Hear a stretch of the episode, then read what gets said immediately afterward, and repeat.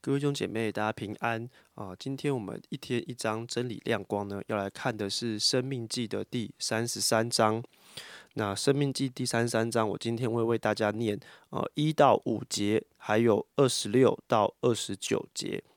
好，《生命记》的第三十三章第一节，以下是神人摩西在未死之先为以色列人所祝的福。他说。耶和华从西乃而来，从西尔向他们显现，从巴兰山发出光辉，从万万圣者中来临，从他右手为百姓传出烈火的律法。他疼爱百姓，众圣徒都在他手中，他们坐在他的脚下，领受他的言语。摩西将律法传给我们，作为雅各会众的产业，百姓的众首领，以色列的各支派。一同聚会的时候，耶和华在耶稣伦中为王。好，再来我们要看第二十哦六节，耶稣伦啊，没有能比神的，他为帮助你，曾在天空显其威龙，驾行穹苍。永生的神是你的居所，他永久的膀臂在你以下，他在你前面撵出仇敌，说毁灭吧，以色列安然居住，雅各的本源。独居五谷新酒之地，他的天也滴甘露。以色列啊，你是有福的，谁像你这蒙耶和华所拯救的百姓呢？他是你的盾牌，帮助你，是你威荣的刀剑。你的仇敌必投降你，你必他在他们的高处。好，我们把时间交给严正长老。好的，弟兄姐妹，各位好朋友，大家早安。我们生命记的呃读经要渐渐进入尾声了。好。那在今天第三十三章的内容里面呢，主要是提到摩西为以色列各个支派的祝福。哈，那当我们读今天摩西为各个支派的祝福的时候，我想，嗯，如果你对摩西五经有一点熟悉度，呃，可能也会呃很容易的啊，就跟我一样，我们会联想到在创世纪的最后，雅各也同样为他的儿子们的祝福。那也是以相同的形式来呈现。哈，有的时候我们呃在一般的生活里面，我们总觉得祝福嘛，就是说一些好话，啊，呃，祝你身体健康，祝你平安顺利等等。好，就是这个祝福好像是我们把一些美好的期许用言语表达出来，让听的人能够感受到我们对他的爱和关心。我想这也没有什么不好。但是在这里，我们提到的祝福和我们日常生活中所习惯对祝福的概念稍有不同。那无论是在《生命记》的三十三章，或者在《创世纪》呃最后应该是四十九章吧，哈。那呃摩西的祝福，或者是呃雅各为他的子孙的祝福，都包含着一个预言的形式。那他是以神的观点，以一个属天的观点。对上帝的百姓说出一些话语，那这些话语可能对这个领受者来说是一些提醒，是关于他们内在的状态的一些描述，也可能是对他们呃未来所要面对的事情有一些引导，有一些警告。无论是什么，祝福的目的都是为了这个领受者他们在地上所过的日子能够。透过这样一个祝福，帮助他们能够与神的心对齐，而这一个与神的心意对齐的本身，就是一个最重要、最关键的蒙福的管道。好，那今天我们在读这张圣经的时候，啊，坦白说，我我第一次察觉到自己好像是用一种局外人的感觉，一个局外人的。呃，角色来读这段圣经，呃，这不是说我今天读经的时候恍神啊，不专心，倒不是这个意思。呃，我就意识到说，我完全啊没有用犹太人的想法来读，我就发现到，因为我不是犹太人啊，血统上我当然不是。OK，这一种身份上的差异呢，导致我自己在读的时候有一种心态，就是我是在读别人的呃领受，对别人的祝福，有一种与我何干的感觉啊。立位人又怎么样啊？犹大支派又怎么样啊？呃，约瑟所代表的呃以法莲、马拿西又怎么样啊？这个呃。但支派又怎么样啊？等等，所以我总觉好像在读别人的一个一个一个要领受的祝福哈。所以我说我好像是一个旁观者。那当我意识到我自己是一个旁观者的时候，我就开始呃试着来调整呃我的心态哈。我就在想，假如我是犹太人中的某一个支派里面的一个人，当我在读《生命记》三十三章的时候，我会有什么样不同的体会呢？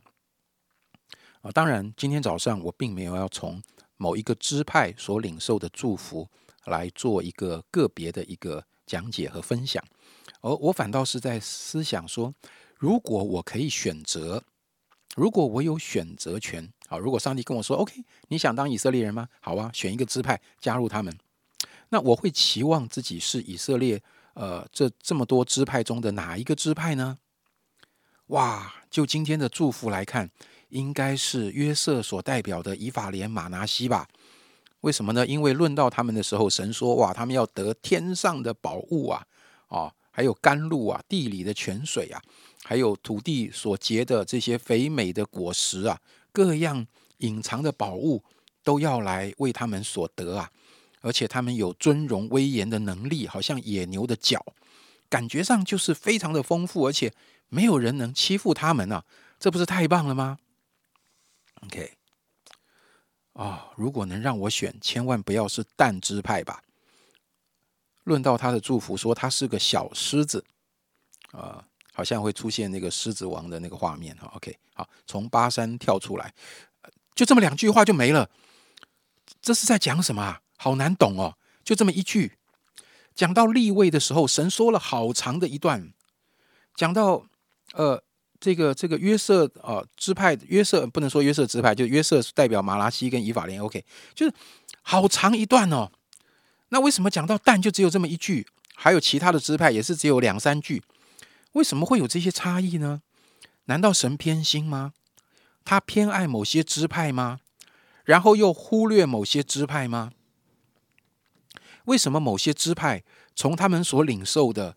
这个预言式的祝福里，感觉到他们的生活非常的蒙福啊。某些支派似乎却充满了艰难跟挑战。呃，当我把自己当作是一个犹太人的时候，啊，真正不觉得这我是一个局外人。我我进去的时候，这都是在我里面很真实的感受。弟兄姐妹，你觉得神是不是公平的神呢？你会不会常常羡慕别人所有的呢？当摩西啊的最后的这个呃祝福或是一个预言的这样的一个啊呃内容被记在生命记的时候，呃，他是所有支派都可以看到的吧？每一个支派也都可以看见别的支派所领受的。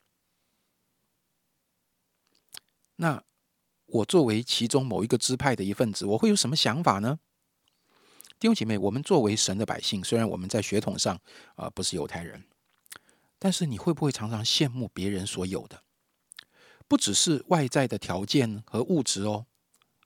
嗯，最近因为我们有同工呃去到呃不同的呃国家地区呃参与短宣或者什么，好，那回来有一些分享的时候，对我也有一些刺激哈。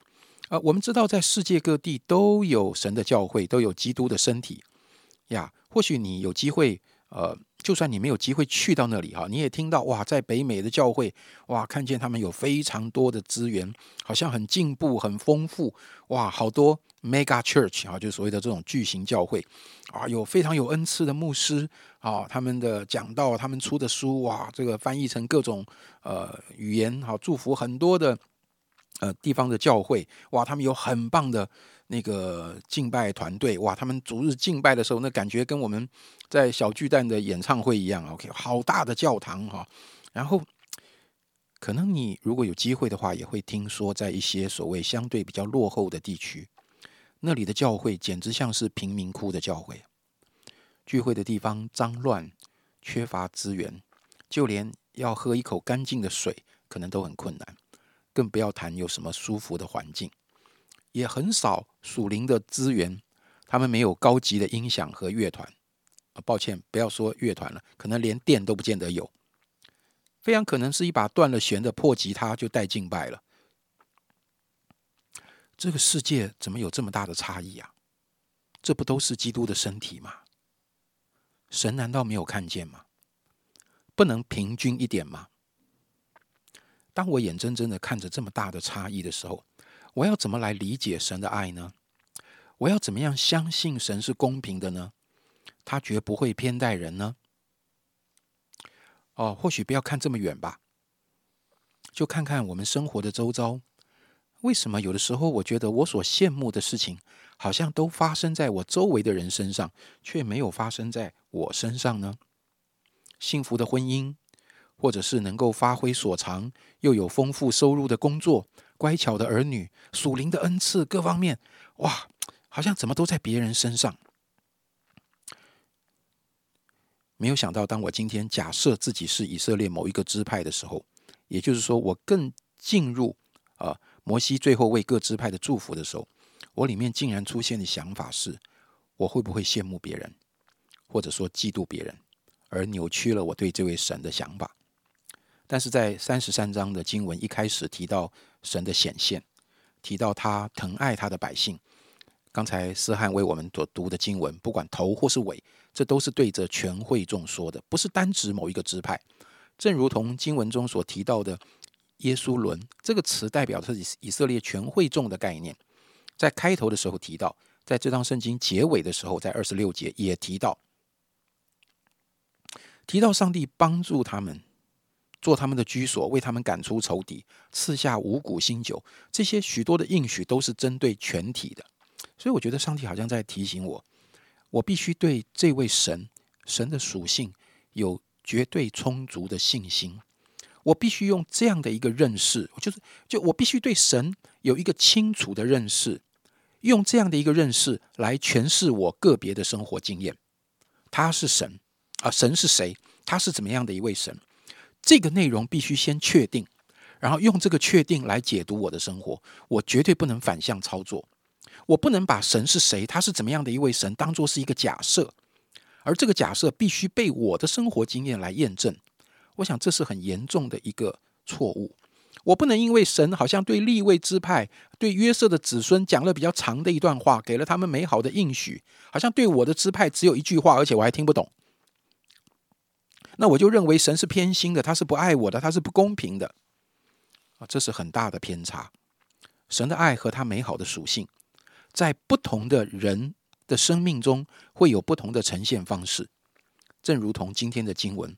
摩西在开头和结尾的时候，都清楚的强调并且确认上帝是怎么样的一位上帝，而他的心意，他作为的奇妙，会在未来在以色列不同的支派中有非常多样化的呈现，而他仍然是那一位不改变的神。好，谢谢严正长老的分享，那我们一起来祷告。哦，亲爱的神，谢谢你透过今天的分享，让我们明白，啊，主你并不是好像偏心待人，乃是主你有一个，你是呃全然良善的神，你有自己美好的心意，对我们每一个呃弟兄姐妹，也愿我们常常来啊更多认识你，也认识主你对我们的心意是如何，乃至于我们就不会啊常常好像会看到别人有的，或者是看到自己所所缺乏的。谢谢你，愿主你祝福。啊，今天弟兄姐妹一整天的生活，我们这样祷告，是奉主耶稣基督的名求，阿门。